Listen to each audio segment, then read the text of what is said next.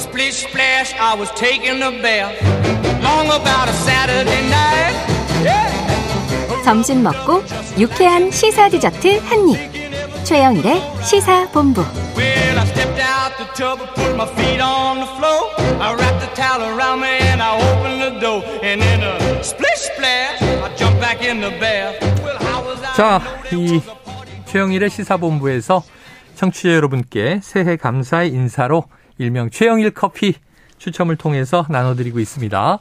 어, 샵 이 9730으로요. 짧은 문자 50원, 긴 문자 100원 청취 의견들을 많이 많이 보내주시면 저희가 추첨을 통해서 커피 쿠폰을 보내드리도록 하겠습니다. 자, 오늘의 월요일의 마지막 코너죠. 문희정 국제시사평론가와 함께하는 국제본부 문평론가님 스튜디오에 나와 계십니다. 어서 오세요. 네, 안녕하십니까. 자, 이거 앞에 일부에서 짧게 다루긴 했는데 이 브라질 소식 말이죠. 네네. 이 보우소나루 전 대통령의 지지자들이 의회에 난입했다. 이게 트럼프 전 대통령 대선 불복 같은 상황이냐? 지금 어느 정도 심각해요? 그거랑 사실 비슷하죠. 왜냐면은? 예. 음. 지난해 대선 끝나자마자 거기에 불복하는 시위를 어느 정도까지 했냐면은 네. 전국의 고속도로에 바리케이트를 치고 어휴. 그 지지자들이 일반. 시민들이거든요. 예. 그래서 사실 브라질 하면 또 축구의 나라잖아요. 그렇죠. 축구 팬들이 어 내가 고속도로를 통해서 축구장에 가야 되는데 네. 그 바리케이트 때문에 못 간다. 그래서 축구 팬들이 그 바리케이트를 다 치우고 갔다는 거 아닙니까? 네네. 그런 얘기까지 나올 정도였는데 문제는 이 사람들이 군을 향해서 이 선거 불복뿐만 아니라 쿠데타를 해줘야 된다라는 식으로 아, 얘기를 했어요. 네네. 근데 보소나루 전 대통령 같은 경우에는 본인이 소령 출신이고 아. 본인도 군부 쿠데타를 굉장히 찬성하는 사람이었거든요. 네네네. 그래서 그런 부분과 관련해서 굉장히 좀 위험한 상황이 감지가 됐었는데 아. 이번에 아니나 다를까 의회 그리고 대법원 그리고 대통령궁 이 세 군데 중요한 세 군데가 다 뚫렸다는 거 아닙니까? 아, 그래요? 예. 자, 그러니까 지금 이제 이 이미 과거에 집권했다가 재집권한 룰라 대통령은 좌파 대통령인 거고. 진보. 보, 예, 음. 보우소나루는 이제, 이제 극우. 보수, 극우. 네, 극우. 그런데 군부 쿠데타까지 지금 추동을 하고 있다. 그렇습니다. 야. 그러, 그러니까 통제가 이제 되지 않아요? 그러니까 이게 공권력에 의해서? 아마도 예, 경찰들이 굉장히 숫자 자체가 부족했다라고 아, 얘기를 하고요. 그래요. 심지어 뭐 어떤 경찰 중에서는 본인이 그냥 동영상을 찍고 있었다 또는 아. 무기력하게 있었다 그리고 또 시위대로부터 폭행을 당한 경찰도 있었다라는 아. 얘기가 나오니까 네. 룰라 대통령이 어 이런 이건 정말 용납할 수 없는 일이 네네. 벌어진 거기 때문에 연방 정부의 보안 개입을 선언을 한 상태고요. 네. 그리고 이제 국제사회도 이건 민주주의에 대한 공격이라면서 룰라 정부 지지를 표명하면서 이 굉장히 비판을 크게 했습니다. 아유, 그러니까 네. 보우소나루 전 대통령 같은 경우에는 룰라 대통령 취임식 전에 미국 플로리다주로 출국을 해버리거든요. 네네네. 그러면서 취임식에 참석도 안 했잖아요. 이번에 사실 이제 본인이 시위자들 부추긴 거 아니냐라는 어. 얘기 나오니까 어, 나는 그 시위와 관련이 없어. 라고 발뺌을 하고 있다는 거죠. 트럼프 전 대통령 집도 플로리다에 있지 않나요? 그렇습니다. 그래서 사실 네. 미국 내 언론이 그 부분을 비판적으로 네. 보도를 했어요. 플로리다가 이런 식으로 독재자들 모아놓는 곳이냐라는 네, 네. 얘기까지는 했죠. 자, 다음은 이런 일을 먼저 겪었던 미국 의회 소식으로 넘어가 보겠습니다. 이게 참 보니까요. 하원 의장 네. 공화당 민주당이 팽팽한데 이제 어쨌든 공화당 몇석 우위로 열석. 예, 야당이 지금 이제 공화당 야당이 잡은 거예요. 그렇죠. 하원을. 그렇죠. 그런데 이제 하원 의장 뽑아야 되는데 너무 안 뽑혀서 네, 맞습니다. 근데 우여곡절 끝에 겨우겨우 선출했네요. 네. 그러니까 원래 3일 날 새 의회가 시작이 되면 의원들이 다 선서를 하고 네. 시작됐어야 되는데 그 전에 이제 의장 선출을 한 다음에 어, 미국 하고. 권력 서위, 서열 3위죠. 네. 예.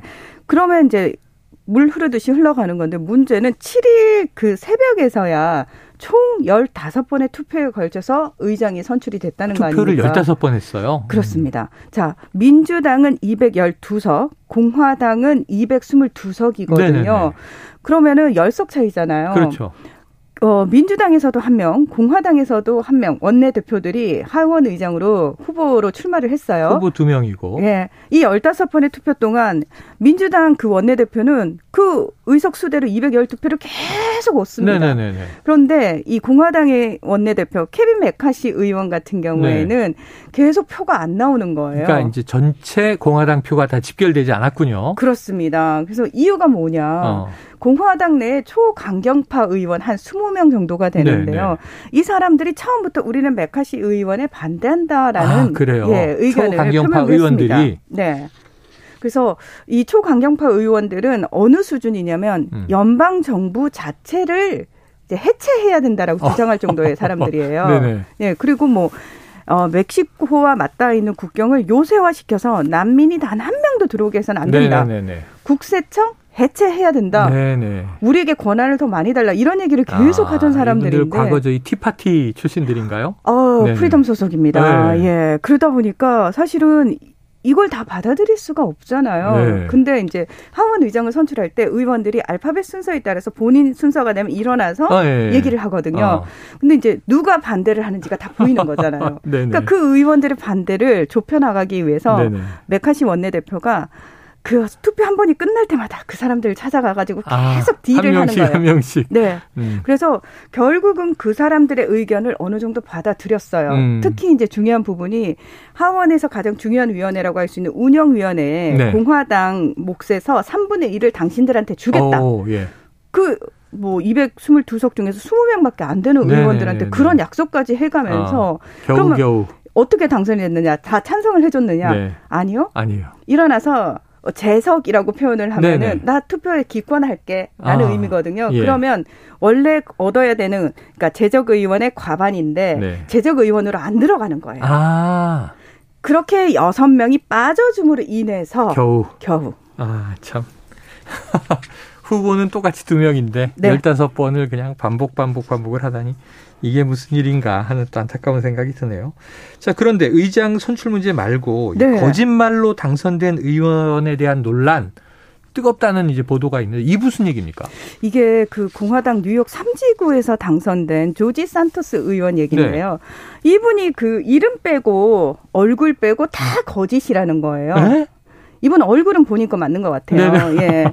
네. 자, 이분이 본인이 선거에 나왔을 때는 음. 뭐라고 얘기를 했냐면 나는 유대인 혈통이다. 어. 그리고 뉴욕 명문대와 명문대학을 졸업해서 골드만삭스와 시티그룹 등 네. 월가에서 굉장히 인기 많은 엘리트 금융인이네. 엘리트 금융인이고 네네. 거기서 내가 열심히 일한 덕으로 부동산 열세 곳을 음. 내가 가지고 있고 네. 그리고 더불어서 어 동물 보호 자선 단체도 내가 운영을 오. 하고 있고 이런 식의 얘기를 하거든요. 네네. 그래서 굉장히 촉망받는 네네네. 젊은 정치인이 나타났다 이런 어. 붐이 일었어요. 그래서 이 사람이 당선이 됐는데 네. 알고 봤더니 이 사람이 얘기한 게 전부 다 다 거짓말이라는 네. 거예요. 네. 그러니까 이 사람 유대인 혈통도 아니고요. 아니고.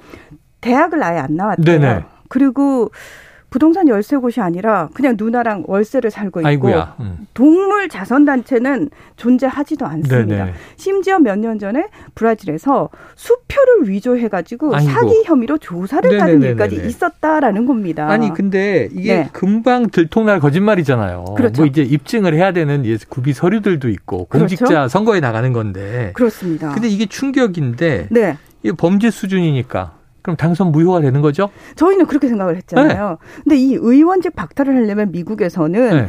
어 이 전체 의원의 3분의 2가 찬성을 해야 된대요. 아이고야. 근데 공화당 같은 경우에는 민주당이 겨우 열석 앞서 있잖아요. 네네네. 그래서 어떤 사안마다 사실 공화당이 다 이길 거란 보장이 없어요. 이번 하원 의장 선출에서도 보셨다시피 그 당내 반란표가 나오면은 이탈표가 나오면은 네. 공화당의 뜻대로 국정 운영을 할 수가 네. 없는 상황이 벌어지잖아요. 그러니까 격차도 좁고 그렇습니다. 그래서 지도부 입장에서는 한 표가 아쉬운 거예요. 어. 그래서 이 일과 관련해 가지고 침묵을 하고 있다라는 겁니다. 에헤. 물론 민주당과 공화당 내에서는 뭐 징계해야 된다, 의원직 박탈해야 된다 네네네. 이런 얘기 계속 나오고 있지만 공화당 지도부가 일단 지금까지 침묵하고 있고요. 그다음에 검찰에서도 수사를 시작했다고 합니다. 네네네. 선거자금 유용과 관련된 혐의도 포착이 됐다고 어. 그래요. 그리고 브라질 검찰도 지난번 그, 어, 네, 몇년 전 위조 사건과 관련해 가지고 사법 절차를 시작하겠다라고 네. 이야기를 한 상황인데 이 사람이 뭐라고 얘기를 했냐면 아니 누구나 자기 이력은 어느 정도는 꾸밀 수 있는 거 아니냐. 근데 뭐 그걸로 상처받으신 분들이 있다면 내가 미안하다. 근데 어, 앞으로 의정 활동 열심히 해가지고 여러분의 신뢰를 되찾겠다. 이렇게 사퇴 의사를 전혀 예, 밝히지 않았습니다. 단호히 거부했습니다. 사퇴. 거짓말로 당선만 되면 열심히 해서 내가 갚겠다. 열심히 네. 할지도 의문이지만 아, 이거 뭐냐면 결과가 네. 좋으면 과정은 위법해도 다 무시가 된다. 아주 나쁜 선례가 남는 일이 되지 않을까 싶어요. 근데 저는 이런 사람이 의원이면 음. 이 사람이 하는 말들 믿을 수 있을까요? 그 지금 네. 유권자들은 어떤 입장이냐면 난 몰랐다. 내가 이런 사람이었으면 난 뽑지 않았다. 그랬겠죠, 그랬겠죠. 예, 그래서 지금 유권자들이 굉장히 네네. 화가 났다라고 얘기를 미국은 합니다. 주민 소환이 있나? 이것도 알아봐야 되겠네요. 자, 끝으로 이 해가 바뀌어도 끝날 기미가 보이지 않는 지금 우크라이나 전쟁 말이에요. 네. 사실은 연초에 이 푸틴 대통령이 이 36시간 휴전 선언 했었잖아요. 이거 어떻게 어, 된 거예요? 그 러시아 정교회 성탄절이 1월 7일이어서 음. 이제 6일부터 딱 36시간 휴전을 명령을 했거든요. 네. 물론 이 푸틴이 이렇게 휴전을 공식적으로 명령한 건 처음이고요. 네네. 하지만 그럼에도 불구하고 우크라이나 측은 전혀 믿지 않았어요. 음. 이거는 재정비를 위한 시간 벌기일 뿐이다. 네네. 아니나 다를까 러시아가 분명히 휴전을 선언한 그 순간에도 대부분의 전선에서 포격이 있었다는 거예요. 네. 이것과 관련해서 러시아 측에서는 아닌데 우크라이나가 먼저 공격해서 우리는 대응을 한 것일 뿐이다. 네. 라고 이야기를 하고 있고요. 지금 이제 우크라이나 국방부가 밝힌 바에 의하면 러시아에서 한 50만 명 정도를 추가 네. 징집할 것으로 보인다는 거예요. 그래서 아하. 대규모 공습에 나서지 않겠느냐 이런 이야기들이 나오고 있습니다. 자, 올해는 종식되기를 꼭 기원해 봅니다. 지금까지 문희정 국제시사 평론가와 국제본부 함께했습니다. 오늘 말씀 고맙습니다. 네, 고맙습니다. 자, 새해 두 번째 월요일입니다. 최영일의 시사본부 준비한 내용은 여기까지고요. 저는 내일 낮 12시 20분에 다시 찾아뵙겠습니다. 최영일 커피 당첨자는요. 시 최영일의 시사본부 홈페이지를 참조해 주시면 되겠습니다. 오늘도 청취해 주신 여러분 고맙습니다.